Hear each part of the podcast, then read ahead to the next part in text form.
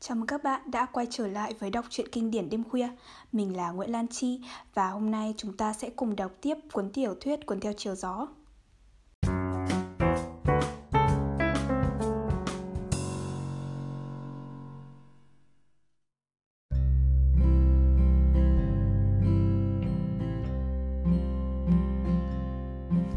Chương 57 tháng sau, lúc tới nhà ga Jonesboro, Scarlett vẫn còn xanh xao gầy yếu. Wade và Ella cùng đi theo, cứ luôn luôn bấu chặt lấy Prissy vì mặc dù còn nhỏ tuổi, chúng vẫn nhận ra được có điều gì bất ổn và đáng lo ngại qua dáng mặt trầm lặng của mẹ chúng, cũng như bầu không khí khó thở vây quanh, trong đó có sự hiện diện của người cha kế. Tuy còn yếu, Scarlett vẫn quyết định trở về Tara vì cảm thấy sẽ khó chịu hơn nhiều nếu còn phải ở lại Atlanta thêm ngày nào nữa, trong khi đầu óc cứ rối nổi lên về những ý nghĩ chẳng giải quyết được một vấn đề nào. Đau đớn về thể xác và mệt mỏi về tinh thần, nàng chẳng khác như một đứa bé lạc vào một vùng đầy đe dọa không một ai dẫn dắt. Đã một lần chạy trốn khỏi Atlanta, bây giờ Scarlett lại đào tàu khỏi thành phố với phương châm xưa cũ. Không thể nghĩ tới chuyện đó bây giờ, cũng đã hết chịu đựng nổi rồi ngày mai khi đã ở Tara mình sẽ suy nghĩ lại. Ngày mai chắc chắn sẽ khác hôm nay. Dường như chỉ khi nào trở về với những cánh đồng bông xanh gì và không khí yên tĩnh của quê nhà nàng mới có thể tìm lại được sự bình lặng của tâm hồn. Red nhìn theo đoàn xe cho tới khi mất hút mặt đăm chiêu tư lự.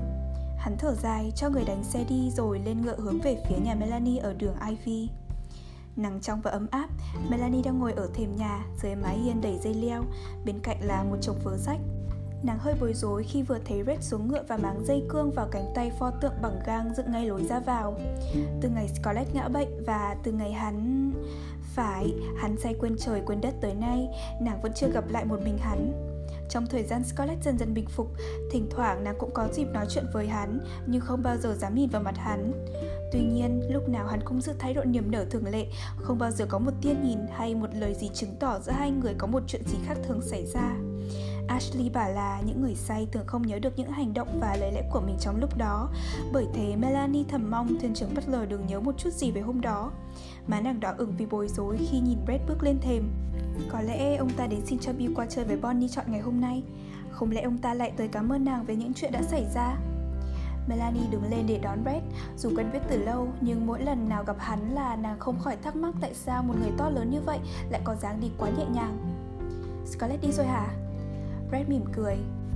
Vâng, Tara sẽ giúp vợ tôi mau bình phục. Nhiều lúc tôi cứ tưởng Scarlett là Antios. Chú thích Antios là con của thổ thần. Scarlett rất quyền luyến những giống đất đỏ. Cảnh bông vải đâm chồi nảy lộc sẽ giúp ích cho vợ tôi hơn những liều thuốc của bác sĩ Med. Xin mời ông ngồi. Melly, tôi có làm phiền chị không? Nếu có, xin chị cứ nói thẳng. Ồ, ông ta đã nhớ ra chuyện đó rồi. Lại còn biết mình đang lo âu về chuyện đó. Melanie ngần ngại nhìn Brett và bỗng nhiên không còn bối rối và e thẹn nữa. Ánh mắt dịu dàng và ân cần của hắn làm Melanie tự trách đã quá ngớ ngẩn. Mặt Brett có vẻ mệt mỏi và hình như gợn chút buồn. Tại sao nàng lại có thể tưởng tượng rằng Brett muốn nhắc lại chuyện mà cả hai đều thấy cần phải quên đi?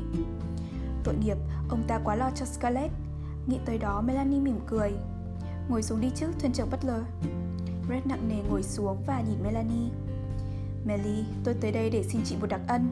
Tôi cần kêu gọi, tôi cần sự trợ lực của chị để hoàn tất một vụ lường gạt mà tôi biết là khi nghe tôi nói, thể nào chị cũng dễ nảy lên. Một một vụ lường gạt? Đúng vậy, tôi muốn bàn chuyện làm ăn với chị. Chúa ơi, ông nên gặp ông Wilkes nhà tôi thì tiện hơn. Tôi có biết chuyện gì về thương mại đâu. Tôi không khéo léo như Scarlett. Tôi chỉ sợ Scarlett khéo quá mà gây hại chính mình Và đó là chuyện tôi thấy cần bàn với chị Chị biết rõ là vợ tôi còn yếu lắm khi ở Tara về là nàng sẽ trở lại với cửa hàng và chạy cơ ngay. Đó là những chỗ mà tôi mong bị nổ tan trong một đêm. Tôi rất lo cho sức khỏe của vợ tôi. Phải, dì ấy ham hoạt động lắm. Ông phải bắt dì ấy ngưng lại để giữ gìn sức khỏe. Red cười. Chị biết Scarlett bướng thế nào rồi đấy. Tôi không hề bàn cãi về chuyện này với vợ tôi. Cứng đầu như một đứa bé Scarlett không muốn tôi giúp cũng không muốn được ai giúp cả. Tôi có đề nghị là nên bán chạy cưa đi. Scarlett nhất định không chịu. Bây giờ tôi xin bắt đầu nói tới chuyện làm ăn. Tôi biết Scarlett chỉ có thể chịu nhường chạy cưa lại cho ông Wilkes thôi. Vì thế tôi muốn ông Wilkes mua lại cả hai chạy cưa đó. Chúa ơi, vậy thì hay lắm nhưng... Melanie cắn môi ngập ngừng. Nàng không muốn đem chuyện tiền bạc trong gia đình nói với người ngoài. Hình như tiền lương của Ashley không bao giờ đủ cung ứng mức chi tiêu trong gia đình Melanie lo ngại về số tiền dành dụm chẳng được bao nhiêu Ashley vẫn đưa nàng khá tiền để chi tiêu Nhưng không biết tiền chưa đi ngả nào Dĩ nhiên trong đó có các khoản chi cho bác sĩ phần nàng, tiền gửi mua sách vở, bàn ghế từ New York về cho Ashley. Bao nhiêu đó cũng đã tạo thành một hao hụt lớn trong ngân quỹ gia đình. Hơn nữa, hai vợ chồng còn phải nuôi nấng cả một đám vô gia cư ở dưới hầm rượu bởi vì Ashley không bao giờ từ chối tiếp nhận những người đã từng tham chiến trong quân đội liên bang miền Nam. Melly, tôi có ý định cho chị mượn tiền. Tốt quá, nhưng biết chừng nào chúng tôi mới trả nổi. Tôi không cần trả, đừng giận chị Melly. Xin để tôi nói hết, miễn là Scarlett không còn tự hủy hoại sức khỏe bằng cách ngày nào cũng chạy tới chạy lui là tôi kể như đã được trả nợ rồi. Nội cửa hàng không thôi cũng đủ làm vợ tôi bận bịu và sung sướng. Chắc chị hiểu rồi. Melanie hơi phân vân. Hiểu, nhưng mà... Chị muốn cho Bill một con ngựa con chứ gì? Chị cũng muốn cho nó vào đại học Harvard rồi đi du lịch châu Âu, phải không? Ồ phải rồi. Melanie kêu lên, cứ mỗi lần nhắc tới Bill là mặt mày rạng rỡ hẳn lên. Tôi mong con tôi được đầy đủ, nhưng lúc này ai cũng chật vật cả. Ông Brooks có thể kiếm ra tiền nhờ vào mấy chạy cửa Và lại chính tôi cũng muốn Bill có đủ những gì đó đáng được hưởng. Melanie cười tươi. Thuyền trưởng lờ, ông danh mãnh quá Ông gợi đến lòng tử ái của một người mẹ. Tôi biết rõ quá mà. Mắt Red sáng lên. Mong rằng không đến nỗi như vậy. Bây giờ chị chịu nhận tiền của tôi chưa? Nhưng có gì lường gạt trong vụ này đâu. Chị và tôi phải giữ bí mật Nghĩa là không cho Scarlett và ông Wilkes biết. Chúa ơi không được đâu. Nếu Scarlett biết là tôi qua mặt Dù có mục đích giữ gìn sức khỏe cho Hừ, chị thừa biết Scarlett sẽ giận ra sao. Hơn nữa, tôi cũng ngại ông Wilkes sẽ không nhận tiền của tôi Do đó cần phải giấu kín xuất xứ của món tiền. Nhưng tôi đảm bảo là Wilkes sẽ không từ chối. Ông ấy rất mến Scarlett. Red dịu dàng. Đúng lắm, nhưng đằng nào ông Wilkes cũng sẽ từ chối. Chị biết dòng họ Wilkes tự ái như thế nào mà. Melanie kêu lên. Chúa ơi, không được đâu thuyền trưởng Butler Tôi không thể dối gạt chồng tôi. Red lộ vẻ khổ sở. Chị không muốn giúp Scarlett sao? Vợ tôi cũng mến chị lắm mà. Melanie rơm rớm nước mắt. Ông biết là tôi sẵn sàng làm bất cứ việc gì để giúp dì ấy. Không bao giờ tôi có thể trả được một nửa công ơn của dì ấy đối với tôi. Chăng ông cũng hiểu rõ điều đó. Red gọn lỏn Phải, tôi biết. Hay là chị nói với ông Wills là vừa nhận được gia tài của một người bà con nào đó. Cũng không được, dòng họ nhà tôi chẳng còn ai giàu có cả. Nếu vậy... Nếu tôi gửi tiền cho ông Mills theo đường bưu điện mà không đề tên người gửi, chị nghĩ coi ông ấy có thể dùng tiền đó để mua lại chạy cơ không? Hay là lại dùng tiền đó để phân phát cho các bạn đồng ngũ nghèo khổ? Melanie thấy hơi khó chịu vì ẩn ý chỉ trích của Red đối với chồng mình, nhưng thấy hắn cười, nàng cũng cười theo. Tôi sẽ cố dàn xếp. Vậy là xong, chúng ta sẽ tuyệt đối giữ bí mật. Nhưng từ trước tới nay tôi đâu có làm gì bí mật đối với chồng tôi đâu. Tôi biết điều đó, Melanie tự hào là mình đã nhận định chính xác về con người của Red, trong khi ai cũng bảo hắn là một người thô lỗ cục cằn hay châm chọc, vô giáo dục và bất lương. Phải, nàng biết ngay từ khi mới gặp hắn, nàng cho rằng Red là một người hoàn toàn. Lúc nào nàng cũng thấy Red rất tử tế, đắn đo, khả kính và thông minh. Hơn nữa, Red lại thương Scarlett vô cùng. Phải là một người tuyệt diệu mới biết nghĩ ra phương pháp này để cởi bỏ cho Scarlett nhiều gánh nặng. Melanie cảm động. Scarlett may mắn là mới có được một người biết yêu thương vợ như ông. Chị nghĩ vậy à? Tôi sợ nếu nghe được, chắc vợ tôi không đồng ý với chị đâu. Và lại tôi cũng rất muốn được giúp đỡ chị. Tôi muốn dâng tặng cho chị nhiều hơn là cho Scarlett. Melanie bối rối. Tôi? Ồ, chắc ông muốn nói cho Bill. Brett cầm mụ đứng lên, hắn đứng yên một lúc để ngắm khuôn mặt không có gì đặc sắc của Melanie. Khuôn mặt hình trái tim với đôi mắt đen trang nghiêm, nét dáng ngây thơ, không một chút phòng bị cuộc đời. Không, không phải cho Bill Tôi muốn dâng tặng cho chị một cái gì còn hơn Bill nữa Nếu chị có thể tưởng tượng ra không, tôi không thể hiểu được. Trên đời này còn cái gì quý giá đối với tôi hơn con tôi được? Ngoại trừ Ashley, ngoại trừ ông Wills Brett im lặng nhìn Melanie. Ông giúp tôi như vậy là quá tốt nhưng Thuyền trưởng Butler Có lẽ tôi là người đàn bà nhiều may mắn nhất. Tôi đã có đủ những gì người đàn bà có thể mơ ước. Tuyệt lắm. Và Red bỗng chua chát. Tôi cũng mong chị giữ được những thứ đó mãi mãi. Từ Tara trở về, Scarlett đã mất hẳn dáng vẻ tiểu tụy vài tháng trước. Hai má nàng phúng phính hồng, đôi mắt xanh trong đã long lanh lại Nàng cười giòn giã khi cùng Wade và Ella gặp lại Red và Bonnie tại sân ga Red đội mũ có gắn hai chiếc lông gà tây còn Bonnie thì mặc một cái áo rách tả tơi, hai bên má là những vết chàm vằn vện và trên tóc cũng có một chiếc lông công cao ngất nghểu. Rõ ràng hai cha con đang chơi trò mọi da đỏ thì tới giờ phải ra nhà ga. Nhìn về mặt bối rối của Red và đôi mặt nhăn thích của Mami, Scarlett biết ngay rằng Bonnie không chịu cho tắm rửa trước khi đi đón mẹ. Ý như con bé ăn mày, Scarlett vừa nói vừa ôm con và chìa mặt cho Red hôn. nhà ga đang lúc đông người. Nếu không, Scarlett chẳng bao giờ có cử chỉ âu yếm đó. Dù khá bối rối vì lối ăn mặc của Bonnie, nàng cũng nhận ra rằng ai cũng mỉm cười với hai cha con Red, cười tán thưởng một cách thành thật. Người Atlanta nào cũng biết rằng cô con gái út của Scarlett đã nắm được quyền chi phối ba nó. Lòng thương con của Red đã giúp hắn chiếm lại được tình cảm của mọi người. Trên đường về, Scarlett kể lại hàng lô chuyện về hạt Clayton. Trời khô và nóng nên bông vải rộ trổ bông, nhưng Will lại cho biết là vào mùa thu bông vải sẽ xuống giá. Suelen sắp có thêm một đứa con, Suzy, con gái lớn của Suelen bị Ella cắn. Theo Scarlett, con bé giống mẹ nó y như đúc. Wade tự tay giết được một con rắn nước. Brenda và Camilla Tarleton làm cô giáo, tức cưới chưa? Cả nhà Tarleton chẳng ai có thể đánh phần thông một chữ. Betsy Tarleton vừa lấy một anh chàng cụt tay, dần lấp Joy. Hai vợ chồng Betsy cùng Hetty và Jim Tarleton lo canh tác bông ở đồ Fairhill. Bà Tarleton vừa mua được một con ngựa cái giống, một con ngựa con và mừng như được ai cho cả triệu đô la. Một đám da đen đã dọn về nhà họ Calvert, bọn chúng mua lại ngôi nhà trong một dịp bán đấu giá. Khu đồn điền của Calvert bây giờ khá điêu tàn. Không ai rõ Kathleen và tên bất lương chồng của cô ta đã đi đâu. Alex đã lấy Sally, vợ quá của anh mình. Hai người đã sống chung với nhau nhiều năm rồi thì làm gì chẳng có chuyện xảy ra. Ai cũng bảo họ lấy nhau như vậy là đúng lúc bởi vì bà Lã Fontaine và bà trẻ đều đã chết thì họ khó tránh khỏi những điều dị nghị. Điều đó làm Dimitri Munro đau khổ lắm, nhưng cũng đáng đời cô ta. Nếu khôn một chút, cha cô ta đã tìm được một ông chồng rồi, đâu có đợi Alex cho đến khi anh ta có đủ tiền. Scarlett kể chuyện quê nhà thì hết sức vui tươi, nhưng vẫn còn nhiều điều muốn giấu, nhiều điều khá đau lòng. Nàng và Will đã đi thăm khắp nơi trong hạt, hàng ngàn mẫu đất màu mỡ ngày xưa, bây giờ đã biến thành rừng rồi. Rừng thông hoặc chỉ còn là những cánh đồng hoang, kim tước chi mọc dày đặc, tất cả đều như một vùng đất chết. Will đã nói, phải mất 50 năm nữa mới phục hồi, nếu có dịp. Tara là nông trại lớn nhất vùng, cũng là nhiều tôi và chị Scarlett, nhưng vẫn chỉ là nông trại có hai con la, chứ không phải là một đồn điền. Sau Tara là trại Fontaine và kế đó là trại Tarleton. Họ không khá giả lắm nhưng vẫn sống được nhờ biết chiều theo thời thế. Nhưng số còn lại... Không, Scarlett không muốn nhớ tới cảnh hoang tàn của hạt Clayton, trông nó buồn bã và thảm hại so với Atlanta lúc nào cũng náo nhiệt và thịnh vượng. Ở nhà có gì lạ không? Vừa ngồi xuống thềm nhà trước, Scarlett vội hỏi ngay. Nàng nói chuyện huyên thuyên trên đường về vì không muốn thấy cảnh không khí im lặng nặng nề giữa nàng và Red. Từ ngày ngã lầu cho tới nay, chưa lần nào nàng nói chuyện riêng với Red. Nàng không biết hắn nghĩ gì về mình. Trong thời gian dưỡng bệnh, hắn rất tử tế, nhưng đó là cái tử tế của một người hoàn toàn xa lạ. Red đáp ứng những đòi hỏi của nàng, giữ mấy đứa trẻ không quấy phá mẹ và coi sóc cửa hàng chạy cưa. Nhưng không bao giờ hắn chịu nói tôi xin lỗi. Phải, có lẽ hắn không hối tiếc gì cả. Có lẽ hắn vẫn nghĩ rằng đứa con bất hạnh đó không phải là con hắn. Làm sao nàng có thể đoán được những ý nghĩ thầm kín bên trong khuôn mặt trơ trơ đó? Nhưng hắn đã bày tỏ một thái độ vô cùng lịch sự Lần đầu tiên từ ngày hai người lấy nhau Như có ý muốn bỏ qua mọi chuyện. Vậy thì... Vậy thì nàng cũng nên coi như không có chuyện gì xảy ra. Phải, nếu hắn muốn thì nàng cũng sẵn sàng đóng góp. Scarlett lặp lại. Mọi chuyện vẫn bình thường phải không? Anh có cho lượt lại mái nhà ở cửa hàng chưa? Anh có đổi la không?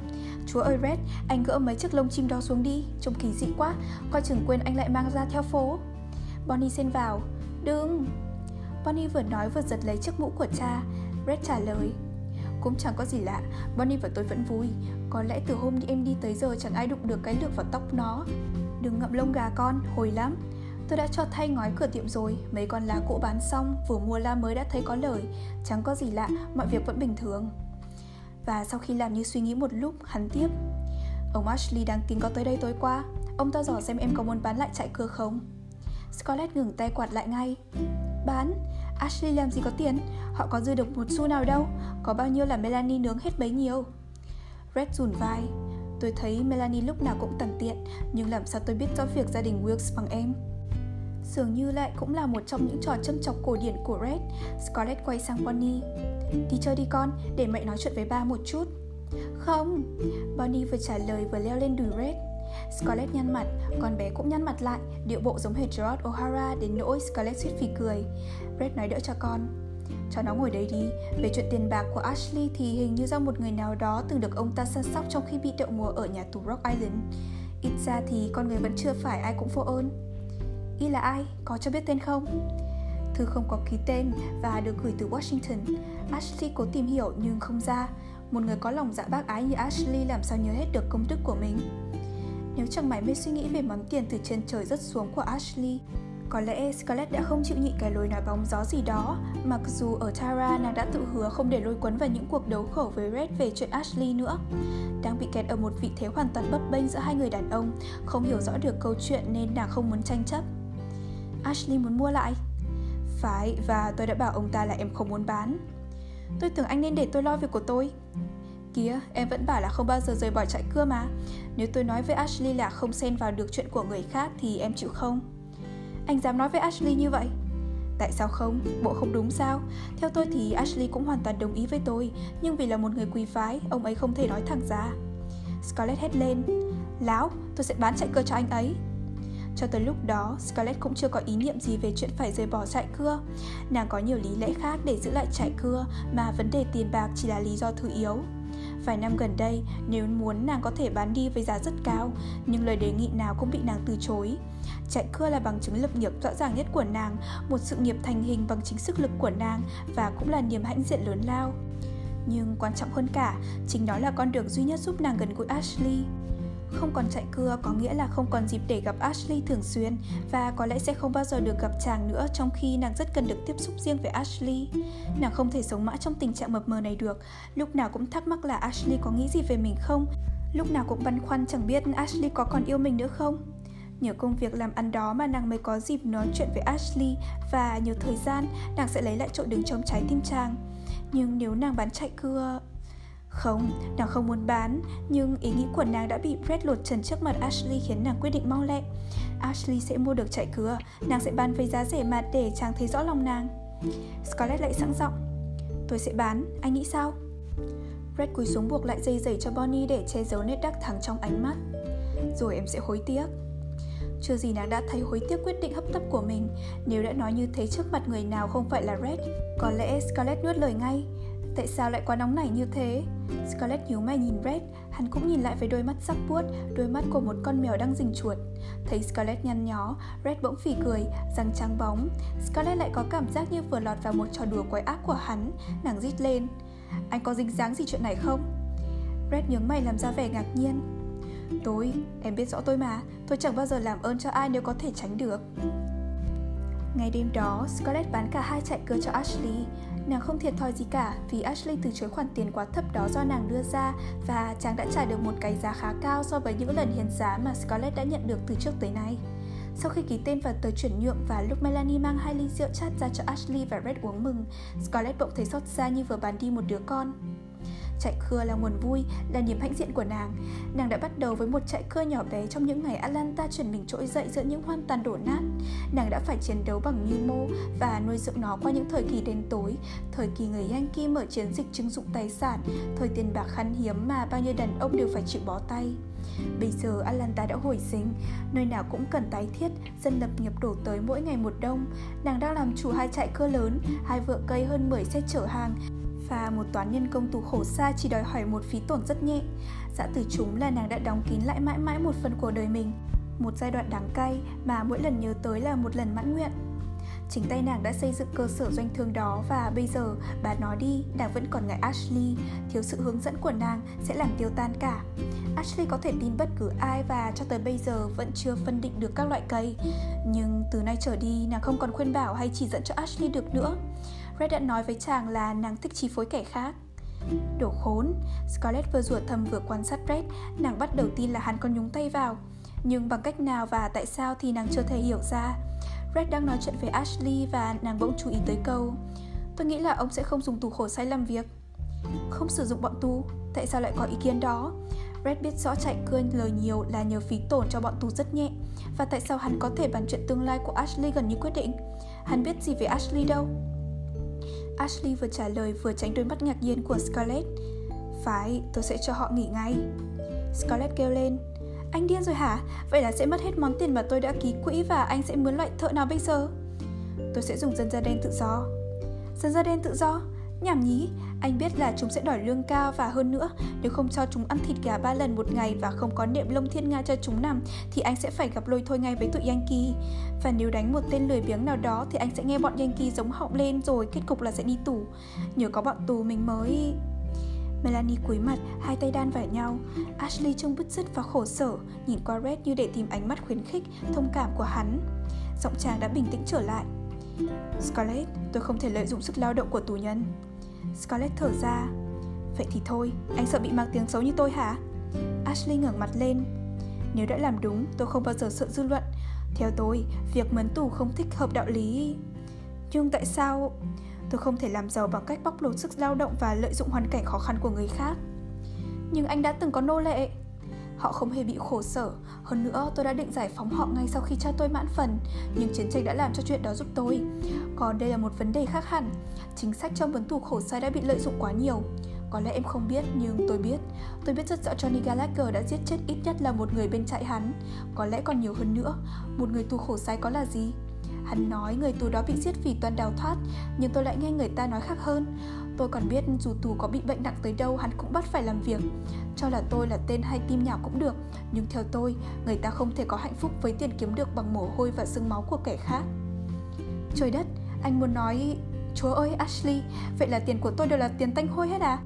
Vì tôi đã lợi dụng bọn tù Làm chủ quán rượu và Scarlett bỗng ngừng nói, Hai vợ chồng Wilkes đều có vẻ lúng túng, Còn Red thì đang nhăn nhó cười. Đồ đều giả, hắn lại cho mình đang xía bằng việc người khác và chắc Ashley cũng vậy. Bây giờ mà được nắm đầu cả hai cụm vào nhau mới thỏa. Scarlett nuốt giận, cố làm ra vẻ nghiêm trang nhưng chẳng thành công mấy. Nàng nói tiếp, dĩ nhiên là chuyện này chẳng quan hệ gì tới tôi. Scarlett, đừng nghĩ là tôi chỉ trách em, không phải vậy đâu. Tất cả chỉ vì chúng ta quan niệm khác nhau. Điều em cho là đúng đối với tôi có thể mang ý nghĩa ngược lại. Bỗng nhiên Scarlett ao ước được ngồi riêng với Ashley Ước Alred và Melanie bị đẩy sang bên kia thế giới để nàng có thể tự do hét lên Nhưng em chỉ muốn được quan niệm giống anh Cho em biết anh muốn gì, em sẽ hiểu và làm theo ý anh ngay nhưng trước mắt Melanie đang ngồi run rẩy, một Red đang cười khả ố, nàng chỉ còn một cách duy nhất là trả lời bằng một giọng lạnh lùng. Đó là việc riêng của anh, tôi đâu dám khuyên bảo phải làm như thế nào, nhưng tôi thấy cần thú thật một điều tôi hoàn toàn không hiểu thái độ và những nhận xét của anh. Ồ, phải chi được ở riêng với Ashley, mình đâu phải lạnh lùng như vậy. Tôi không muốn làm phiền em, Scarlett. Em tha thứ cho tôi. Tôi chẳng có gì khó hiểu cả. Tôi chỉ nghĩ rằng có một vài cách kiếm tiền không thể tạo ra hạnh phúc. Vậy thôi. Không chịu được nổi nữa, Scarlett lại nói lớn. Anh lầm rồi, sao không nhìn tôi xem? Anh đã biết tôi kiếm tiền bằng cách nào mà? Anh cũng biết là trước khi có tiền Tôi đã sống như thế nào. Mùa đông năm đó tại Tara Trời lạnh buốt Chúng ta phải cắt thảm để may giày. Không đủ ăn Cũng không làm sao để dạy dỗ Bill và Wade. Anh còn nhớ Ashley uể oải ngắt lời. Tôi nhớ Nhưng tôi muốn quên đi. Hừ, lúc đó chúng ta đều quá khổ phải không? Vậy bây giờ thì sao? Anh có một ngôi nhà đẹp, có bàn ghế sang trọng, và còn ai có nhà sang trọng hơn tôi? Không ai mở tiệc lớn hơn tôi được. Và con cái tôi có bất cứ thứ gì chúng muốn? Làm cách nào tôi có được tiền? Hái trên cây xuống à? Không thưa anh Bọn tù, quán rượu và Red nhẹ nhàng ngắt lời. Đừng quên tên Yankee bị em bắn chết. Nó là bước đầu sự nghiệp của em. Scarlett quay phát lại định gây khổ Thì Red đã tiếp tục bằng một giọng thật êm dịu Nhưng đầy nọc độc. Và tiền đã tạo ra hạnh phúc cho em, phải không? Scarlett há miệng nhìn quanh, Melanie gần như muốn khóc vì bối rối, Ashley thiểu não, xa vắng, còn Brett thì khoái trá ngắm nàng qua vầng khói xì gà. Nàng chỉ muốn gào lên, dĩ nhiên là tiền đã tạo hạnh phúc cho tôi. Nhưng cổ họng nàng nghẹn cứng.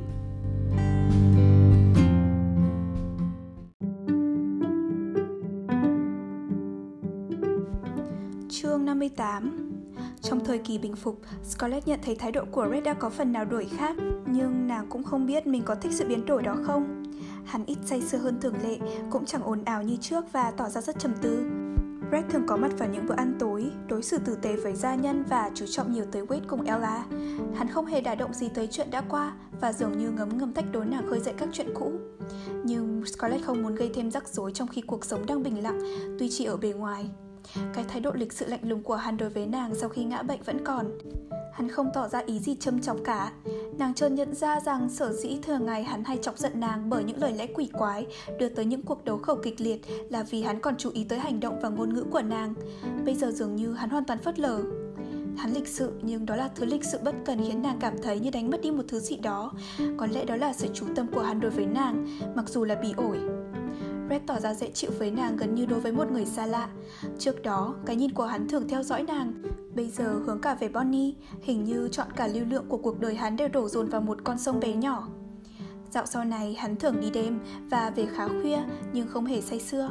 Scarlett thoáng nghe hắn huýt sáo khẽ khẽ khi đi ngang qua phòng nàng để xuống lầu. Nhiều lúc trời đã khuya hẳn, Brad còn dẫn về nhà nhiều người, ngồi bàn chuyện trong phòng ăn quây quần bên một bình rượu mạnh.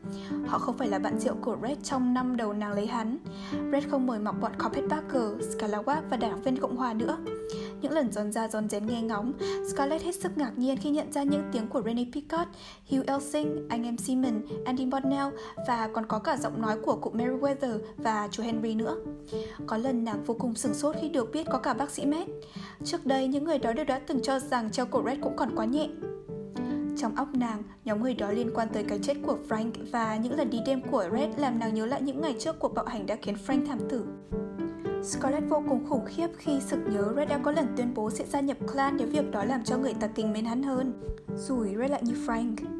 Một đêm, Red về trễ hơn thường lệ, Scarlett không thể chịu đựng được nữa. Vừa nghe tiếng chìa khóa khua ở cánh cửa chính, nàng đã vội vàng mặc áo choàng bước ra ngoài chờ hắn ở đầu cầu thang. Red có vẻ đăm chiêu, nhưng vừa thấy nàng, hắn hơi ngạc nhiên. Red, tôi cần hỏi anh một chuyện. Tôi muốn biết có phải vì... vì clan mà anh thường xuyên về muộn không? Anh đã... Red chăm chú nhìn Scarlett dưới ánh đèn Leolet, hắn mỉm cười. Em chậm tiến lắm, bây giờ Atlanta không còn clan nữa, có lẽ cả Georgia cũng vậy. Em lại nghe cái bọn Scalawag và Carpetbagger đặt chuyện chứ gì. Không còn clan, anh có gạt tôi không? Có bao giờ tôi tìm cách trấn an em đâu Không, clan không còn nữa Chúng tôi đã quyết định là sự hiện diện của clan không có lợi Mà chỉ làm cho người Yankee nổi giận Và tạo cơ hội cho Bullock vu cáo chúng ta Hắn còn giữ yên địa vị cho tới hôm nay là nhờ đã lường gạt được chính phủ liên bang và báo chí Yankee. Hắn làm cho họ tưởng rằng Georgia này lúc nào cũng có đảng viên clan rình rập chờ cơ hội bảo hành. Hắn củng cố quyền hành bằng cách tạo ra những cuộc bạo động tưởng tượng của clan mà nạn nhân toàn là những người Cộng hòa chân chính, những ông da đen xứng đáng. Nhưng Bullock đang nhắm vào cái bia không tưởng và hắn cũng đã biết thế. Cảm ơn đã có lòng lo nghĩ tới tôi, nhưng clan đã chấm dứt hoạt động ngay sau khi tôi quyết định từ một tên Scalawag biến thành một đảng viên dân chủ. Những nhận định của Red về thống đốc Bullock không làm cho Scarlett chú ý bằng sự kiện clan đã giải tán. Red sẽ không bị giết chết như Frank, nàng sẽ không bị tịch biên cửa hiệu cùng tiền bạc của hắn. Nhưng có cái gì hắn vừa nói lúc nãy còn bắn chặt vào trí óc nàng. Hắn đã dùng tiếng chúng tôi. Và dĩ nhiên, điều đó có nghĩa là hắn đã trở thành một phần tử của nhóm người mà hắn đã từng mệnh danh là đội quân thủ cựu. Brett, có phải anh đã nhúng tay vào việc giải tán clan không? Hắn nhìn nàng một lúc lâu. Đúng em cưng, Ashley Wilkes và tôi đã góp phần chính yếu vào việc biến cải này. Ashley và anh? Phải, chính trị đưa tới những kết giao kỳ lạ. Cả Ashley và tôi đều không ưa nhau lắm, nhưng Ashley chống đối Clan vì anh ta không tán thành bạo lực. Tôi không tin tưởng Clan vì đó là một hành vi ngu xuẩn, không phải phương pháp thích hợp để đi tới mục đích. Tôi và Ashley đã vạch rõ cho những người đàn ông hăng máu cho thấy rằng quan sát, chờ đợi và làm việc sẽ có nhiều kết quả hơn là mặc áo choàng có chiếc thập lửa. Vậy có nghĩa là họ tán thành ý kiến của anh trong khi anh... Trong khi tôi là một tên đầu cơ, Scalawag, phe đảng với người Yankee. Bà ngờ bà quên rằng bây giờ tôi đã là đảng viên dân chủ nhiệt thành. Tôi sẵn sàng hy sinh tôi giọt máu cuối cùng để giành lại tiểu bang thân yêu của chúng ta khỏi tay bọn ăn cướp. Họ đang nghe theo lời khuyên của tôi vì đó là lời khuyên chính đáng, hợp lý. Tôi không tệ lắm về chính trị. Hiện nay đảng Dân Chủ của chúng tôi đã chiếm đa số trong nghị viện. Chẳng bao lâu chúng tôi sẽ đưa vài ông bạn Cộng hòa thân mến vào tù. Họ tham làm quá mức. Anh đưa họ vào tù. Ủa, họ là bạn của anh mà. Họ đã cho anh tham dự vào vụ công ty hỏa xa, nhờ đó anh đã lời hàng chục ngàn đô la. Red cười. Tôi không có ác cảm gì với họ, nhưng đã ở vào vị thế đối lập, nếu có dịp, tôi sẽ không ngần ngại tống bọn họ trở về cái thân phận thấp kém ngày xưa. Đó cũng là một cách tuyệt diệu để làm cho người ta tin cẩn tôi. Tôi biết khá đủ các mánh khóe của họ để có thể giúp ích cho nghị viện trong công việc điều tra. Với tình trạng này thì nghị viện thế nào cũng sẽ ra tay trong một ngày rất gần đây. Họ cũng sẽ điều tra Bullock và cố nhiên là hắn cũng sẽ bị bắt. Em nên khuyên các bạn Charlotte và Hunden của em hãy sẵn sàng để chuồn đi. Nếu tóm được ông thống đốc là người ta cũng sẽ tóm luôn bọn chúng. Scarlett không tin được những lời huynh hoang của Red. Nhiều năm qua, nàng thấy quân đội Yankee luôn luôn ủng hộ mạnh mẽ Đảng Cộng hòa trong việc cai trị Georgia. Nghị viện làm sao có đủ sức chọc thủng được bức tường thành kiên cố của ông thống đốc và hơn nữa, làm sao có thể bỏ tù được ông ta. Anh lại khoác lác nữa rồi. Nếu không bị bỏ tù thì ít ra Bullock cũng không được tái cử. Chúng ta sẽ có một thống đốc dân chủ thay chỗ hắn. Scarlett mỉa mai. Chắc anh cũng đã tham gia trong việc vận động đó.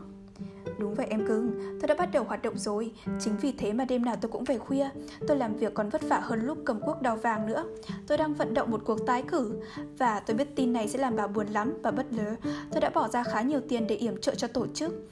Em còn nhớ cách đây vài năm, tại tiệm buôn của Frank, em đã bảo lấy vàng của Liên bang miền Nam là bất lương. Tới bây giờ tôi mới nhận là em có lý, vì thế tôi đã dùng vàng của Liên bang miền Nam phục hồi quyền lực cho Liên bang miền Nam. Chỉ đem tiền bỏ vào hang chuột. Cái gì? Em bảo đảng Dân Chủ là hang chuột. Ai thắng cử trong cuộc đầu phiếu tới đối với tôi chẳng có gì quan trọng. Chỉ cần cho mọi người biết là tôi đã có hoạt động, Là tôi đã xuất tiền để ủng hộ họ. Như vậy, luôn nhiều năm sau, Bonnie sẽ được người ta trọng vọng. Nghe anh nói thành khẩn như vậy, tôi lại sợ. Tôi sợ anh đã thay đổi tâm hồn, Nhưng tôi thấy hình như anh cũng không coi trọng đảng Dân Chủ hơn bất cứ thứ gì khác. Không phải là thay đổi tâm tính, Mà chỉ là thay đổi bề ngoài. Em có thể tẩy xóa dễ dàng những đốm hoa trên mình một con beo, Nhưng nó vẫn cứ là một con beo. Bonnie thức giấc vì tiếng nói chuyện bên ngoài hành lang, cất tiếng gọi Red bằng giọng ngái ngủ nhưng cấp bách. Ba ơi! Red bước qua Scarlett. Red, chờ một chút, tôi có chuyện cần nói thêm. Anh đừng nên dẫn Bonnie vào đi hội họp chính trị với anh mỗi chiều nữa.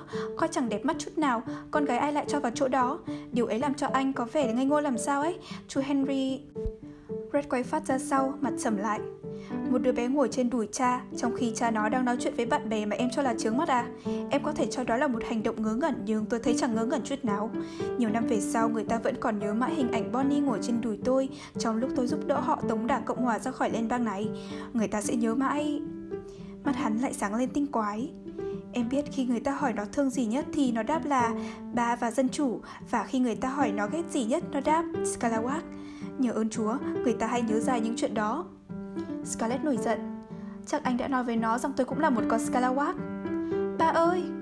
Giọng con bé có vẻ cáu kỉnh hơn, Red vừa cười vừa bước vào phòng.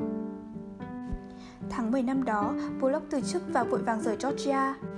Mức độ thâm lạm công quỹ, hoang phí và tham nhũng trong thời gian cầm quyền của hắn đã lên tới tột cùng nên guồng máy cai trị tự đổ lấy.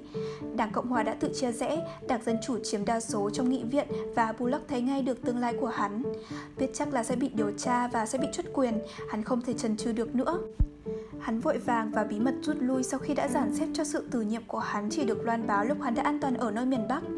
Một tuần sau khi Bullock rời nhiệm sở, tin tức mới được loan đi. Dân chúng Atlanta muốn điên lên vì vui mừng. Họ tràn ra đường phố, đàn ông hớn hở bắt tay nhau và cười đùa dân rã. Đàn bà ôm nhau hôn và khóc sụt sùi.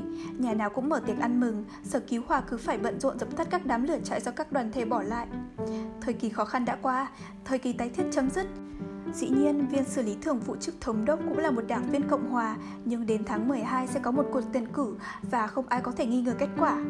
Và ngày đầu phiếu tới, dù đảng Cộng Hòa đã vùng vẫy điên cuồng, Georgia cũng đã có được một thống đốc dân chủ dân chúng lại vui mừng, lại sung sướng nhưng lần xúc cảm này khác hẳn lần hay tin Bullock từ chức.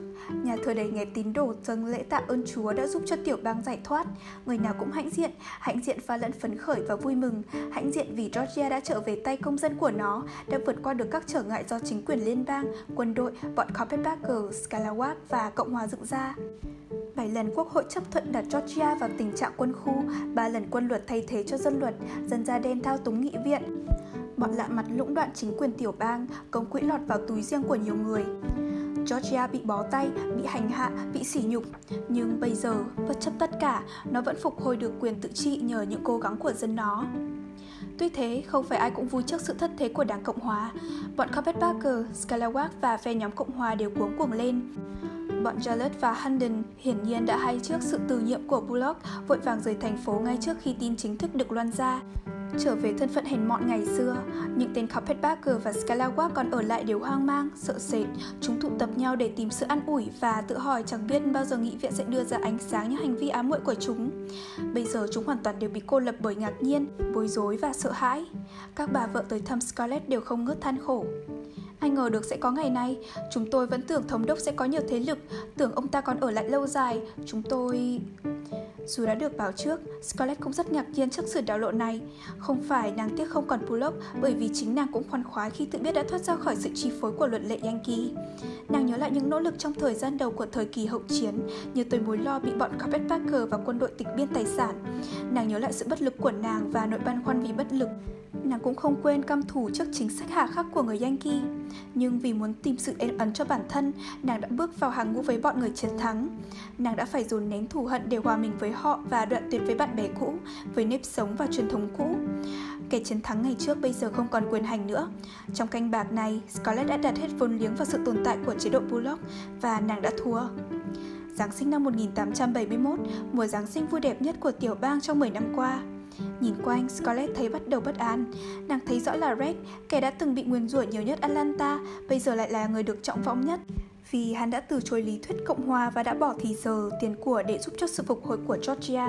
Lần nào Red cưỡi ngựa qua đường phố, tay mân mê vành mũ, miệng mỉm cười với Bonnie ngồi trước yên. Ai cũng cười lại với hắn, bàn chuyện với hắn một cách vồn vã và trìu mến nhìn con bé. Trong khi đó nàng, Scarlett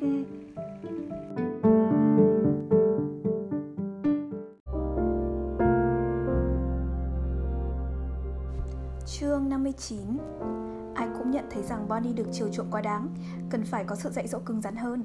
Nhưng mọi người cũng thấy là con bé quả tình đáng yêu nên không tỏ ra nghiêm khắc. Trước hết, nó đã tự tung tự tác trong những tháng được du lịch với cha.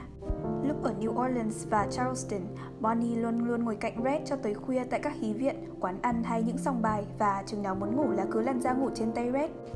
Kể từ đó, không ai có thể làm gì để bắt buộc nó phải lên giường đúng giờ giấc như cô bé ngoan ngoãn Ella. Trong thời kỳ xa nhà, Red tha hồ cho con được quyền mặc gì thì mặc, do đó khi trở về nó cứ bướng bỉnh luôn với mami. Và nhất định không chịu cho mặc quần áo trẻ con mà phải được ăn vận như người lớn. Thế là chẳng còn cách nào bắt nó trở lại với nếp sống thích hợp cho một đứa bé sau thời gian đi xa và luôn trong mấy tháng Scarlett về dưỡng bệnh ở Tara. Bonnie càng lớn, Scarlett cố khép nó vào khuôn khổ nhưng chẳng hiệu quả bao nhiêu. Con bé vẫn cứng đầu và hư hỏng. Đã vậy, vì quá thương con nên Red lúc nào cũng đứng về phía Bonnie mặc dù những đòi hỏi của nó hoàn toàn vô lý và thái độ khó ưa đến mấy. Hắn đối xử với con như với một người đã trưởng thành, chịu khó nghe ý kiến của nó và làm ra vẻ như đó là những ý kiến hay. Hậu quả là Bonnie càng làm ra vẻ trịch thượng hơn và nó muốn cắt lời ai thì cắt, kể cả Red. Hắn chỉ cười và cấm Scarlett trừng phạt nó bằng lối khể tay. Thấy Bonnie bướng bỉnh chẳng thua mình, Scarlett bực bội nghĩ thầm. Nếu nó không xinh đẹp và dễ thương như thế, chắc là mình không sao chịu nổi. Nó chỉ nghe lời Red và Red có thể tập cho nó nhu mì hơn một cách dễ dàng nếu muốn. Nhưng Red chẳng có ý gì cho thấy là hắn muốn biến cải tính nết Bonnie. Đối với hắn, con bé làm gì cũng hợp lý, nó có đòi mặt trăng đi nữa hắn cũng sẽ lấy ngay cho nó nếu được. Red là chủ tể của Bonnie, là trung tâm cái thế giới nhỏ bé của nó và hắn rất quý điều đó đến nỗi ít khi dám giày la con gái. Bonnie bám sát Red như một bóng với hình Nó đánh thức hắn thức sớm Ngồi bên cạnh hắn ở bàn ăn Dùng thức ăn trong đĩa của hắn lẫn đĩa của nó Hắn cho nó ngồi trước yên ngựa khi đi dạo Và chỉ có hắn mới bảo nó đi ngủ được Khi Bonnie lên 4 Mami bắt đầu cầu nhau với cái mà bà gọi là Ngồi xóa cẳng trước yên ngựa của ba để cho váy thúc lên Brett có vẻ chú ý tới nhận xét của Mami, lúc nào hắn cũng nghe theo những ý kiến của bà về cách dạy dỗ con. Kết quả là gia đình lại có thêm một con ngựa tơ giống Shetland lông nâu và trắng, bờm và đuôi thật dài với một bộ yên cương nhỏ xíu nạm bạc sáng loáng. Dĩ nhiên là con ngựa tơ đó là món quà cho cả ba đứa bé và Red cũng sắm riêng cho Wade một bộ yên cương. Nhưng Wade thích con chó Saint Bernard hơn, còn Ella thì lại sợ thú vật. Vì thế con ngựa được coi như là thuộc quyền sở hữu của Bonnie và được đặt tên là Butler. Bonnie tập cưỡi ngựa thật mau và Red vô cùng hãnh diện với lối ngồi đẹp mắt và cách sử dụng dây cương khéo léo của con. Hắn cao hứng. Đợi nó lớn chút nữa, tôi sẽ dẫn nó đi săn, chẳng một ai qua mặt nó nổi đâu. Tôi sẽ đưa nó đi Virginia, chỉ có ở đó mới đúng là đi săn.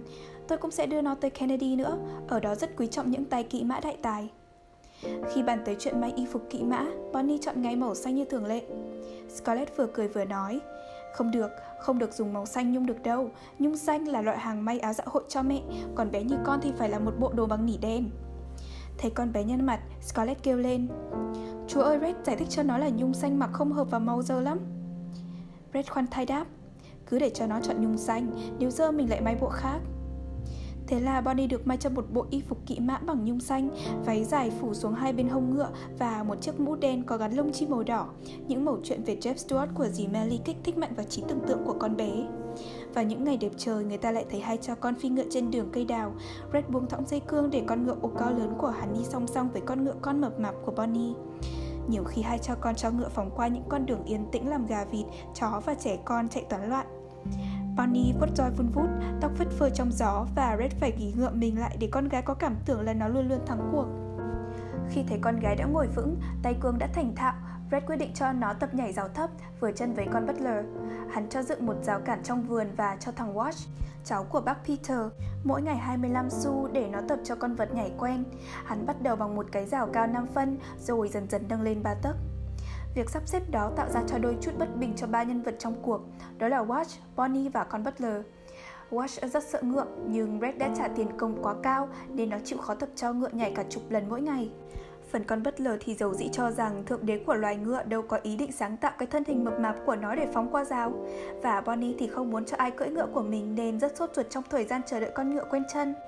Cuối cùng khi thấy con bất lờ đã thành thục, Red quyết định giao lại cho Bonnie, con bé mừng không thể tả. Lần vượt rào đầu tiên của nó thật đẹp mắt và từ đó về sau, những cuộc dòng ngựa thường lệ với Red không còn làm cho nó thích thú. Scarlett không khỏi tức cười trước thái độ tự đắc của hai cha con. Nàng nghĩ dù sao thì thời kỳ này rồi cũng trôi qua, Bonnie sẽ lại tìm được một thú vui khác và láng giềng sẽ được yên ổn trở lại. Nhưng Bonnie lại không thấy chán môn thể thao này. Dấu chân ngựa tạo thành một vệt dài từ cuối vườn cho tới rào nhảy, sáng nào người ta cũng nghe có tiếng hét vang lanh lảnh. Ông cụ Meriwether, người đã từng du hành bằng đường bộ vào năm 1849, tuyên bố rằng những tiếng hét đó giống như tiếng hét của bọn mọi da đỏ Apache lúc chiến thắng kẻ thù.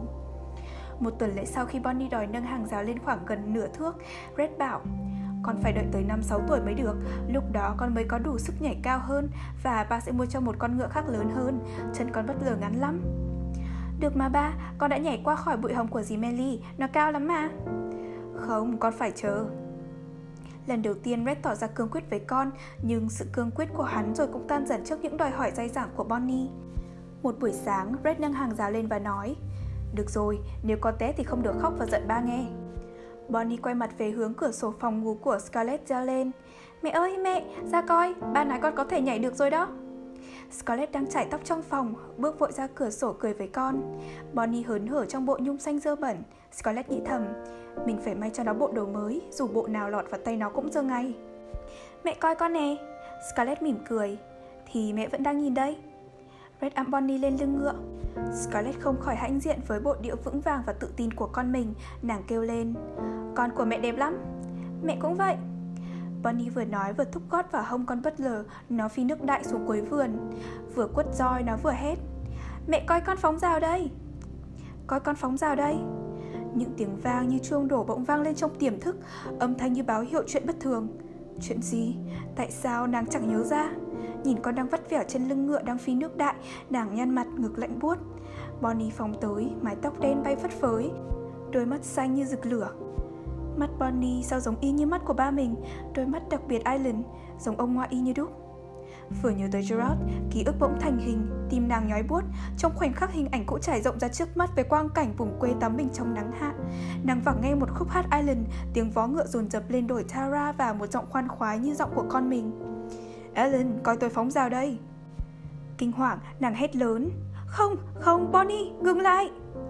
Đúng vào lúc nàng nghiêng đầu qua cửa sổ thì có tiếng rào gãy đổ trong một âm thanh khủng khiếp. Có tiếng rét giống lên, một vệt nhung xanh và bốn vó ngựa chỏng trơ.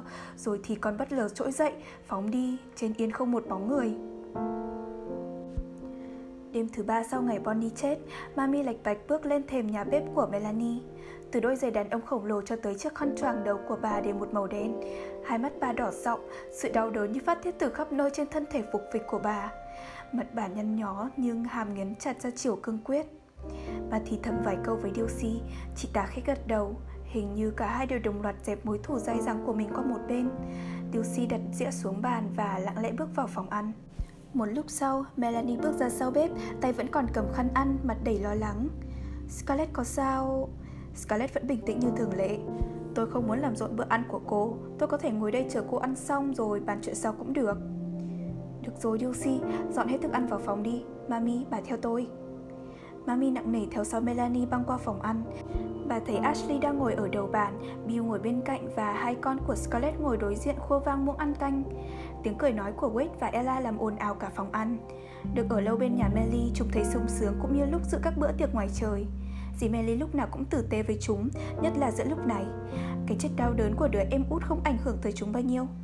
Bonnie té ngựa, mẹ khóc thật nhiều, dì Melly dắt qua nhà dì để chơi đùa trong vườn với Bill, muốn ăn bánh ngọt bao nhiêu tùy thích.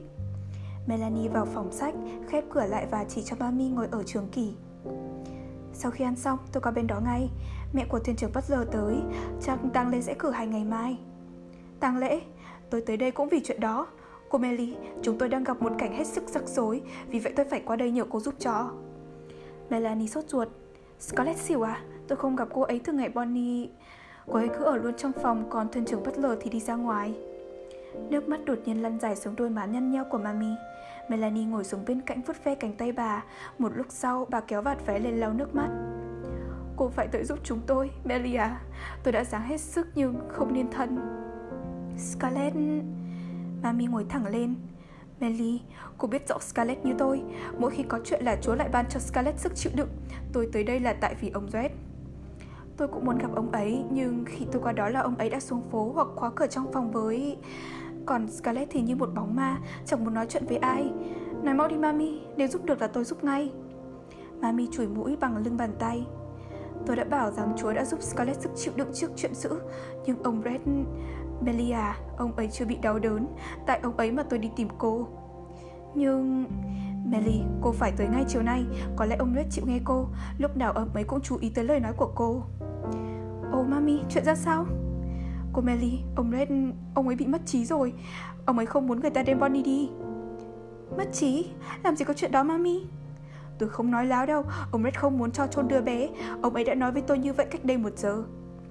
Nhưng ông ấy không thể, không. Tôi đã nói là ông ấy mất trí mà. Nhưng... Cô Melly, để tôi kể cho nghe. Đáng lẽ tôi không được nói với ai Nhưng cô là người nhà và chỉ có một mình cô là tôi muốn kể chuyện này. Cô biết ông Red thương con lắm. Chưa bao giờ tôi thấy một người đàn ông đen như trắng thương con quá vậy. Ông ấy như phát điên lên khi bác sĩ Med cho biết Bonnie gãy cổ. Ông ấy lấy súng chạy tuốt ra ngoài bắn chết con ngựa. Lạy chúa, tôi tưởng rằng ông ấy tự sát luôn. Tôi sợ quá, còn Scarlett thì đã xỉu, hàng xóm vào đầy nhà. Ông Red ôm xác đứa nhỏ vào lòng và không chịu cho tôi rửa giấy vết thương cho nó. Tới trường cô Scarlett tỉnh dậy, tôi cứ tưởng là hai người sẽ an ủi lẫn nhau. Nước mắt lại chảy xuống má Mami nhưng lần này bà không buồn lau nữa. Tỉnh dậy, Scarlett bước vào phòng nói với ông Red Đưa đứa nhỏ cho tôi, ông đã giết nó rồi. Ồ, có lẽ nào Scarlett lại ăn nói như thế? Phải, cô ấy đã nói vậy. Cô ấy nói, ông đã giết nó. Ông Red lúc đó như một con chó bị đòn. Chịu không nổi tôi khóc. Tôi nói đưa đứa nhỏ cho vú. Tôi giật đứa nhỏ trong tay ông ấy Đem vào phòng để rửa mặt. Tôi nghe họ còn cãi nhau Họ làm tôi dùng mình. Cô Scarlett nói ông ấy là đồ sát nhân Để cho con nhảy rào cao. Ông ấy trả lời rằng cô Scarlett chẳng bao giờ biết thương Bonnie Cũng như mấy đứa con riêng của cô ấy. Thôi mami, đừng nói nữa. Đáng lẽ bà không nên nói với tôi chuyện này. Tôi biết đáng lẽ tôi không nên nói cho cô nghe Nhưng lòng tôi đầy ứ lên Không nói không được. Vậy rồi ông Red bảo sẽ tự lo Sau đó ông đem đặt nó lên giường của nó trong phòng ông. Scarlett nói muốn đặt đứa nhỏ nằm trong phòng khách Ông ấy hầm hầm muốn đánh Scarlett. Ông ấy lạnh lùng như vậy Nó phải nằm trong phòng của tôi. Rồi ông ấy quay sang bảo tôi Mami, bà coi chừng nó trong lúc tôi đi vắng. Ông ấy lấy ngựa đi tới chiều tối mới về. Ông ấy say như tử nhưng vẫn đi đứng như thường. Ông ấy vào nhà chẳng thèm hỏi han hai từ cô Scarlett Cô Pitty cho tới các bà khách tới thăm. Ông ấy lên lầu, mở cửa phòng ra và kêu tôi ôm xòm Tôi chạy lên thấy ông ấy đứng bên giường con nhỏ Căn phòng tối om om. Rồi ông ấy la tôi Mở cửa sổ ra, sao để phòng tối như này? Tôi vừa mở cửa sổ ra thì ông ấy nhìn tôi một cách lạ lùng. Tôi sợ quá cô Melia. Rồi ông ấy bảo tôi Đem đèn vào đây, nhiều đèn và không được để cho tắt. Đừng kéo màn, đừng đóng cửa sổ. Bà không biết Bonnie sợ bóng tối sao? Melanie kinh hoàng nhìn Mami.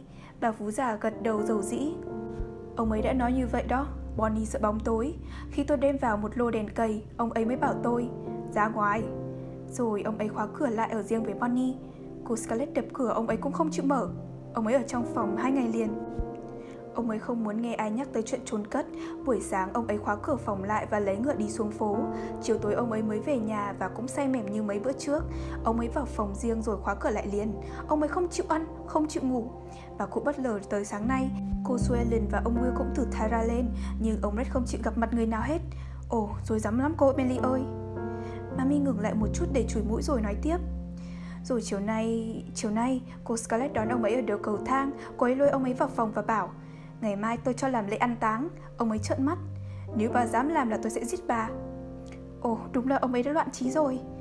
Phải, rồi hai người tiếp tục nói nhưng nhỏ quá tôi nghe không được nhiều. Chỉ biết là ông ấy nhắc đi nhắc lại chuyện Bonnie sợ bóng tối và dưới mồ thì tối lắm. Sau đó tôi nghe Scarlett nói Vì muốn thỏa mãn lòng tự đắc nên ông ấy giết chết nó Bây giờ lại còn làm bộ làm tịch như vậy. Ông ấy trả lời Bà không thể khoan dung một chút sao? Rồi cô ấy nói Không, tôi cũng không sinh con nữa đâu. Tôi cũng không chịu nổi bộ tịch của ông từ ngày Bonnie chết tới nay. Cả thành phố đang sầm xì với ông. Ngày nào cũng say mềm. Ông tưởng tôi không biết ông đi đâu sao? Ông qua nhà con điếm Bell Linh chứ còn đi đâu nữa? Ô oh, mami. Phải, cô Scarlett nói như vậy. Cũng đúng, tôi có biết là ông ấy tới nhà con Bell mấy ngày nay. Dân gia đen chúng tôi rất dành mấy chuyện đó. Ông ấy không chối mà lại còn nói thêm. Phải, mấy ngày nay tôi tới đó, nhưng đừng làm bộ như thế. Bà có cần cái quái gì đâu. Nhà chứa là thiên đàng cho tôi lẩn tránh cái nhà địa ngục này. Bèo là người tử tế nhất thế giới. Nó chẳng bao giờ kết tội tôi đã giết con tôi. Ôi, Melanie kêu lên, tim thắt lại. Cuộc đời của nàng quá sung sướng, quá an nhàn, chung quanh toàn là những lời kính yêu nên những lời nói của Mami hoàn toàn vượt ngoài trí tưởng tượng. Melanie vội vàng xua đuổi một kỷ niệm vừa thành hình trong trí nhớ.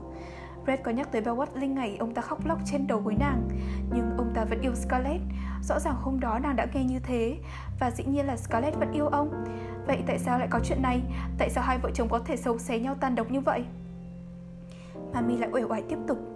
Một lúc sau Scarlett bước ra Mặt trắng bệch như một tờ giấy nhưng cương quyết lắm. Thấy tôi cô ấy nói Mami, ngày mai đám tang sẽ cử hành. Rồi cô ấy bước đi như một cái bóng ma. Tim tôi như lộn lại, tôi biết Scarlett nói là làm, nhưng ông Red cũng vậy. Ông ấy đã bảo sẽ giết Scarlett nếu cô để cho chôn đứa nhỏ. Tôi sợ quá Melly ơi, lương tâm cắn rứt tôi vô cùng, chính tôi làm cho Bonnie sợ bóng tối. Ồ mami, chuyện đó còn quan hệ gì nữa đâu? Có chứ, vì vậy mà gây ra bao nhiêu rắc rối bây giờ. Tôi thấy thả ông Red giết tôi còn hơn là để lương tâm cắn rứt. Tôi vào phòng ngủ ông ấy chưa kịp khóa cửa. Tôi nói, ông Red, tôi vào xin thú tội với ông. Ông ấy la vào mặt tôi, đi ra, lệnh Chúa, chưa bao giờ tôi sợ bằng lúc đó, nhưng tôi vẫn tiếp tục nói. Ông Red, tôi lệnh ông cho tôi nói, không nói được chắc tôi chết mất, chính tôi đã làm cho con bé sợ bóng tối. Cô Melia, nói rồi tôi cúi đầu chờ ông ấy đánh tôi, nhưng ông ấy không nói gì. Thấy vậy tôi nói tiếp. Tôi không có ý dọa nạt nó nhưng thưa ông Red, nó không biết sợ cái gì hết. Nó leo xuống giường lúc mọi người ngủ say và mò mẫm đi chân không khắp nhà. Tôi sợ nó té bị thương nên tôi mới nói rằng trong bóng tối có ma và quái vật. Rồi cô Melly biết ông ấy làm gì không? Ông ấy dịu dàng cầm tay tôi Lần đầu tiên ông làm vậy Ông ấy nói Nó gan lắm hả bà? Nó chỉ sợ có bóng tối thôi Thấy tôi khóc, ông ấy nói thêm Kiểu mami, sao bà khóc? Tôi có giận bà gì đâu Tôi biết bà thương Bonnie và vì thương nên bà mới nói vậy Có gì đâu mà ngại Đáng kể hay không là cái tấm lòng của người ta với nhau Được ông ấy tử tế, tôi làm gan hỏi Ông Red, ông định chừng nào làm tăng lễ? Ông ấy trợn mắt nhìn tôi Chúa ơi, tôi tưởng bà hiểu tôi chứ. Không ngờ bà cũng như mấy người kia. Bà tưởng tôi đem đặt con tôi vào bóng tối Trong khi nó sợ bóng tối hay sao? Tới bây giờ tôi còn nghe tiếng nó gào thét khi nó tỉnh giấc trong đêm tối. Không bao giờ tôi làm cho con tôi sợ. Cô Melly, tới lúc đó tôi mới biết chắc là ông Red đã loạn trí. Ông ấy uống nhiều mà không chịu ăn, chịu ngủ đến mới xảy ra cơ sự đó. Ông ấy đẩy tôi ra và gầm lớn. Xuống địa ngục đi. Tôi bước xuống thang, nghĩ tới những rắc rối sẽ xảy ra. Ông Red không chịu cho người ta chôn Bonnie, còn cô Scarlett thì nhất định ngày mai sẽ cho chôn. Ông ấy lại dọa sẽ bắn Scarlett nếu làm thế. Cả nhà và cả mấy người hàng xóm xôn xao như gà mắc đẻ. Tôi liền nhớ tới cô. Melia, cô phải tới giúp mới được. Ồ mami, tôi không thể xem vào chuyện này. Nếu cô không chịu thì còn ai làm nổi? Nhưng tôi phải làm sao đây? Tôi không biết, nhưng tôi tin cô làm được. Cô có thể khuyên bảo ông Red, có lẽ ông ấy chịu nghe. Ông ấy đẩy cô lắm, Melia. Có lẽ cô không biết nhưng đúng y như vậy. Tôi nghe ông ấy nhắc tới cô hoài. Nhưng... Melanie đứng lên, tâm trí rối nùi khi nghĩ phải đối diện cùng Brett. Nghĩ tới việc sắp sửa thảo luận với một người đã phát điên theo sự diễn tả của Mami làm cô giận người. Nghĩ tới sắp phải bước vào gian phòng sáng rực đèn nến, nơi mà còn đứa bé gái cô yêu quý nhất đời nằm yên nghỉ là Melanie thấy xót xa. Phải làm sao? Phải dùng lời lẽ gì để xoa dịu nỗi đau buồn của Red và phục hồi lương chi cho ông ấy? Melanie đứng suy nghĩ một lúc lâu, chợt có tiếng cười giòn giã của thằng bé Bill lọt vào. Melanie bỗng tưởng tượng tới cảnh con mình chết, tim nàng bút nhói như bị dao đâm. Nếu là thằng Bill đang nằm trên lầu, thân thể lạnh cóng, cứng đờ và tiếng cười trong trèo của nó vĩnh viễn tắt lịm đi. Ồ, Melanie hoảng hốt kêu lên, nàng đã hiểu tâm trạng của Red rồi. Nếu Bill chết đi, làm sao nàng có thể để người ta đem nó đi? Làm sao có thể bỏ mặc nó giữa gió mưa và bóng tối? Melanie nói nghẹn. Tội nghiệp thân chồng bất lờ Tôi sẽ tới gặp ông ấy ngay bây giờ. Melanie trở lại phòng ăn Nói nhỏ vài tiếng với Ashley và âu yếm ôm con Hôn lên mái tóc óng ánh của nó. Melanie để đầu trần ra khỏi nhà Khăn ăn vẫn còn vỏ trong tay. Nàng bước mau đến nỗi Mami theo không muốn kịp. Tới nhà Scarlett, Melanie cúi đầu chào đám người hàng xóm đang tụ tập trong phòng đọc sách. Chào cô Pitty mặt mày hớt ha hớt hải Chào bà cụ Butler, chào Will và Suellen rồi bước thẳng lên lầu. Mami hồn hển lệch bề theo sau. Melanie ngừng lại trước phòng Scarlett nhưng Mami đã thì thào. Không được, đừng vào. Melanie bước trở ra hành lang, chân bắt đầu chậm lại. Đứng trước cửa phòng Red, nàng do dự một lúc rồi cố thu hết can đảm, nàng gọi nhỏ. Cho tôi vào, thuyền trưởng Butler Bà Wills đây, tôi muốn thăm Bonnie. Cửa phòng mở toang ra, Mami vội vàng thụt vào một góc tối trên hành lang và thấy cái bóng đen khổng lồ của Red nhô ra giữa vùng ánh sáng rực rỡ. Hắn hơi lảo đảo, mùi whisky nồng nặc tỏa ra xa. Hắn nhìn Melanie một lúc rồi nắm tay cô kéo vào phòng và đóng cửa lại. Mami lần mò tới chiếc ghế đặt trước cửa phòng rồi ngồi phịch xuống. Bà ngồi bất động, vừa khóc vừa cầu nguyện. Thỉnh thoảng bà kéo vắt áo lên lau mắt, bà cố vểnh tai nghe ngóng nhưng bên trong phòng vẫn im lìm. Một lúc sau, cửa mở hé ra, Melanie xuất hiện với nét mặt nhợt nhạt. Đem cho tôi một bình cà phê và vài cái bánh kẹp thịt. Tới đúng chuyện là Mami đâm ra nhanh nhẹn gọn gàng như gái 16 Bà hoàn thành nhiệm vụ thật mau vì hy vọng được vào phòng Red Nhưng Melanie làm bà thất vọng ngay Nàng chỉ hé cửa đón lấy cái mâm rồi khép lại liền Mami lắng tai nghe, nhưng trong phòng chỉ có tiếng muỗng nĩa chạm vào dĩa và những tiếng thịt thầm thong thoảng của Melanie. Rồi bà nghe chiếc giường rung chuyển mạnh dưới sức nặng của một thân hình vạm vỡ và ngay lúc đó có tiếng giày ống rớt xuống sàn nhà. Một lúc sau Melanie lại mở cửa ra. Mami vẫn chưa kịp quan sát được tình hình trong phòng. Nàng có vẻ mệt mỏi, nước mắt còn long lanh nhưng đã có phần bình tĩnh lại. Bà đi báo với Scarlett là thuyền trưởng bất lờ đã bằng lòng cho an táng ngày mai. Mami kêu lên, Lạy chúa, làm sao cô... Đừng nói lớn, ông ấy đang ngủ Này mami, nói thêm với Scarlett là tôi sẽ ở lại đây đêm nay Bà mang cho tôi chút cà phê Mang vào đây. Phòng này. Ừ, tôi hứa với ông ấy là canh chừng Bonnie trong lúc ông ngủ. Thôi, bà đi cho Scarlett hay đi. Không thôi cô ấy lại lo lắng. Mà mình bước đi, thân hình đồ sộ của bà làm rung chuyển cả sàn nhà. Lòng cảm thấy nhẹ nhõm với những lời trong óc. Vinh quang đức chúa cha Ngừng lại trước cửa phòng Red, bà suy nghĩ. Cô Melly quả là ngoài sức tưởng tượng của mình. Có lẽ lúc nào cũng có thần thánh ở một bên. Mình sẽ báo cho Scarlett là ông Red đã bằng lòng cho chôn đứa nhỏ ngày mai. Nhưng tốt hơn là nên giấu kín việc Melly ở lại với Bonnie. Chắc Scarlett không vui.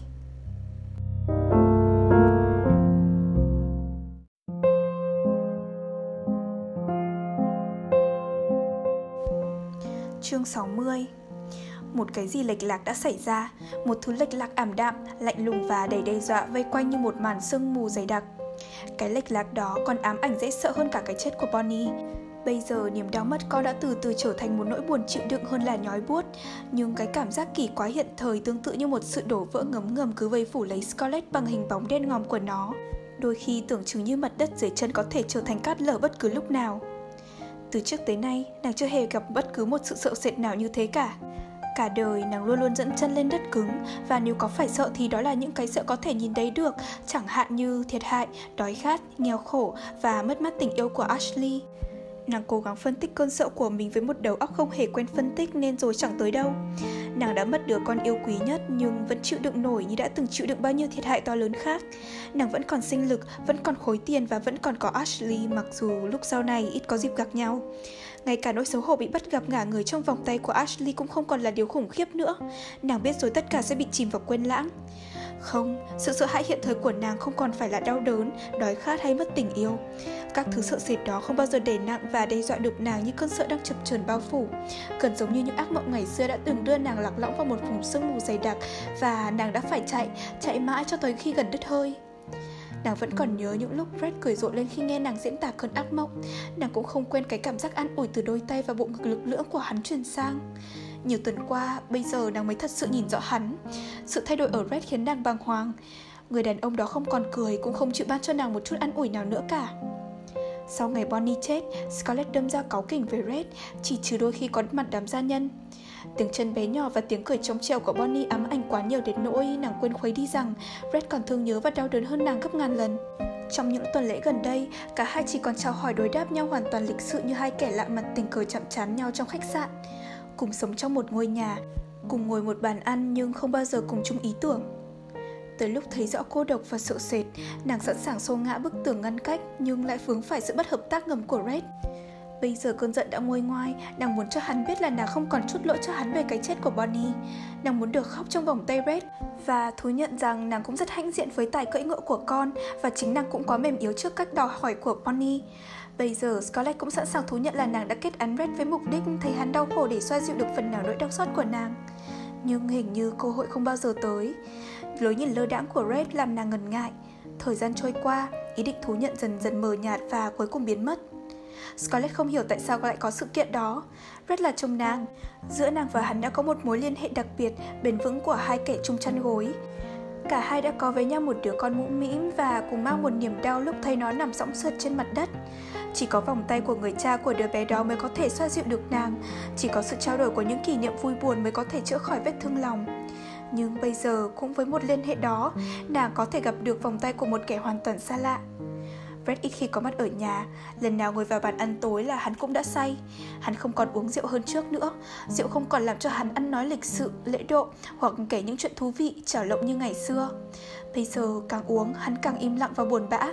Nhiều lúc Scarlett nghe thấy tiếng ngựa của hắn vào sân sau khi trời gần sáng Hắn gõ cửa phòng những gia nhân rồi nhớ Pork dìu lên phòng ngủ Dìu đi ngủ Ngày trước Red từng là tay rượu hạ ngã mọi người Rồi sau đó chính hắn là kẻ tỉnh táo đưa họ về nhà Ngày xưa ăn mặc chảy chút bao nhiêu thì ngày nay Red lại xúc xích bấy nhiêu. Nhiều khi Park phải đói mãi hắn mới chịu thay quần áo trước khi ngồi vào bàn ăn. Whisky làm mặt hắn phị ra, cái cảm vuông vắn ngày xưa đã mất dạ, quầng mắt đã bắt đầu nung núc mỡ dư. Thân hình lực lưỡng, bắp thịt cuồn cuộn trước đây đã trở nên mềm nhão. Nhiều đêm hắn vắng nhà không một lời báo trước và hiển nhiên là hắn đã say gục tại một quán nào đó, thường thường Scarlett đoán là quán của bé Wetling. Một hôm nàng gặp Bell tại một cửa hàng. Bell đã trở thành một mụ cục mịch Nhắn sắc tàn phai, Nhưng ả lại có dáng dấp của một bà mẹ đứng tuổi Dù quần áo có hơi màu mè lè loẹt. Thay vì cúi mặt hay chừng mắt nhìn thách đố như hầu hết gái làng chơi khác Bell lại nhìn thẳng vào ánh mắt của nàng như thương hại làm nàng đỏ mặt. Nhưng bây giờ nàng không thể bắt tội Red được nữa, Không thể giận dữ, Không thể đòi hỏi sự trung thành của hắn Cũng như không thể nhục mạ. Nàng đang bị bao vây bởi một thái độ lạt lẽo, một bất ổn nàng không thể nào hiểu được. Nàng đang cô đơn và hình như chưa bao giờ nàng lâm vào một tình trạng cô đơn như thế. Có lẽ trước đó nàng không có đủ thì giờ để cảm nhận cô đơn. Nàng đang cô đơn, đang sợ hãi mà không một kẻ đoái hoài chỉ trừ Melanie. Cả Mami, cây trụ chống đỡ của nàng, cũng đã trở về Tara. Mami không giải thích gì về sự ra đi đó. Bà nhìn Scarlett một cách buồn bã, mệt mỏi khi hỏi tiền để mua vé xe. Trước những giọt nước mắt, những lời văn này của Scarlett, Mami chỉ nói một câu. Tôi hình như nghe bà Allen bảo Mami về đi thôi, nhiệm vụ của bà đã rất rồi Và tôi phải về Red nghe chuyện, đưa cho Mami một số tiền và cầm tay bà Đúng đó Mami, bà Ellen nói đúng Công việc của bà đã xong, về nhà là đúng lúc Khi nào cần gì cứ cho tôi biết Thấy Scarlett ngăn cản, hắn nổi giận Cấm miệng lại đồ ngu, để bà ấy đi Bây giờ còn ai muốn ở cái nhà này nữa Ánh mắt cuồng bạo của hắn khiến Scarlett hoảng sợ, bước lùi Bác sĩ Med, ông có nghĩ rằng anh ấy đã... đã mất trí không? Sau đó vài hôm, Scarlett tìm tới bác sĩ Med và nàng hỏi ông như thế không, nhưng chú ấy uống rượu nhiều quá độ, nếu không bớt là nguy lắm. Scarlett, chú ấy thương con, tôi đoán chú ấy sẽ nhậu nhẹt nhiều là vì nó. Nếu có được một đứa con nữa là tình trạng sẽ khác đi. À, Scarlett kêu thành tiếng lúc bước ra khỏi phòng khám bệnh. Đó là chuyện nói dễ nhưng làm khó. Nàng sẵn sàng có thêm con, bao nhiêu cũng được Nếu Red chịu bỏ cái lối nhìn hờ hững đó Nếu hắn chịu quay lại hàn gắn con tim tân vỡ của nàng. Một đứa con trai hùng dũng như Red Hoặc một bé gái nữa. Ồ, một cô gái xinh đẹp, vui tươi, bướng bỉnh Chứ không như con Ella đần độn. Tại sao? Ồ, tại sao chú không đem Ella đi? Nếu ngài muốn lấy của nàng một đứa con Ella chẳng làm cho nàng khuây khỏa trước cái chết của Bonnie, Nhưng hình như Red không còn muốn có con. Hắn chẳng vào phòng Scarlett, Mặc dù nàng không khóa cửa và nhiều khi mở hé gọi mời. Hình như Red không còn thiết gì nữa cả, Ngoài rượu và con đàn bà tóc đỏ đó sau cái chết của Bonnie, Red hay gắt gỏng và chua chát. Các bà hàng xóm trước đây thường bị chinh phục bởi cái lối thương con độc đáo của hắn, đều sốt sáng bày tỏ thiện cảm. Họ đón hắn ngoài phố hoặc đứng bên rào ngỏ lời phân yêu. Nhưng Bonnie, nguyên nhân cho thái độ lịch sự của hắn đã mất rồi, và thái độ lịch sự đó cũng mất theo. Hắn tiếp các bà một cách cộc cằn thô lỗ. Nhưng lạ thay, các bà cũng không vì thế mà phật ý. Họ hiểu hoặc tưởng là hiểu hắn. Buổi chiều, hắn khất khưỡng trở về trên lưng ngựa, mặt mày nhăn nhó, các bà lại bảo nhau Tội nghiệp, và lại cố gắng tỏ ra ân cần và lịch thiệp với hắn hơn. Họ còn thương xót Red hơn vì biết rằng lúc trở về nhà, hắn không tìm được một chút an ủi nào bên cạnh Scarlett. Ai cũng biết Scarlett là kẻ lạnh lùng và tàn nhẫn. Thái độ thản nhiên ngoài mặt của nàng trước cái chết của Bonnie làm họ ngạc nhiên. Họ không bao giờ nhận thức được hoặc không bao giờ tìm hiểu những gắng gượng sau nét mặt thản nhiên đó. Red bỗng là người được thiện cảm nhất thành phố, nhưng hắn không biết điều đó hoặc không chú ý. Ngược lại, lần đầu tiên trong đời, Scarlett thấy cần bạn bè cũ nhưng tất cả đều lảng xa nàng. Bạn bè cũ không còn ai tới thăm Scarlett nữa, chỉ có Pitty, Melanie và Ashley. Chỉ có đám bạn mới là tới thường xuyên với những cỗ xe bóng lộn. Họ sẵn sàng bày tỏ thiện cảm với nàng, sẵn sàng mời nàng tham dự những mẩu chuyện bên lề của họ về những người cùng giới họ. Tất cả đều là những công dân mới, nghĩa là đều xa lạ. Họ không thể hiểu nàng, không bao giờ hiểu được nàng. Họ có biết gì về đời nàng trước ngày nàng bước vào cái dinh cơ đổ sộ đường cây đào này? Không bao giờ họ cho biết là đã làm gì trước khi có những bộ quần áo lộng lẫy, những cỗ xe sang trọng hôm nay. Họ không biết những phần đấu, thiếu thốn cùng nhịn nhục của nàng trước khi nàng có được những ngôi nhà to lớn, quần áo sang trọng và những buổi tiếp tân liên đình. Họ không biết gì cả. Đó là những kẻ hình như chỉ biết sống với bề mặt của cuộc đời, không cùng sẻ chia với nàng những kỷ niệm chiến tranh, những lần đói khát, những cuộc phấn đấu. Họ không phải như nàng đã bắt dễ tại miền đất đỏ này.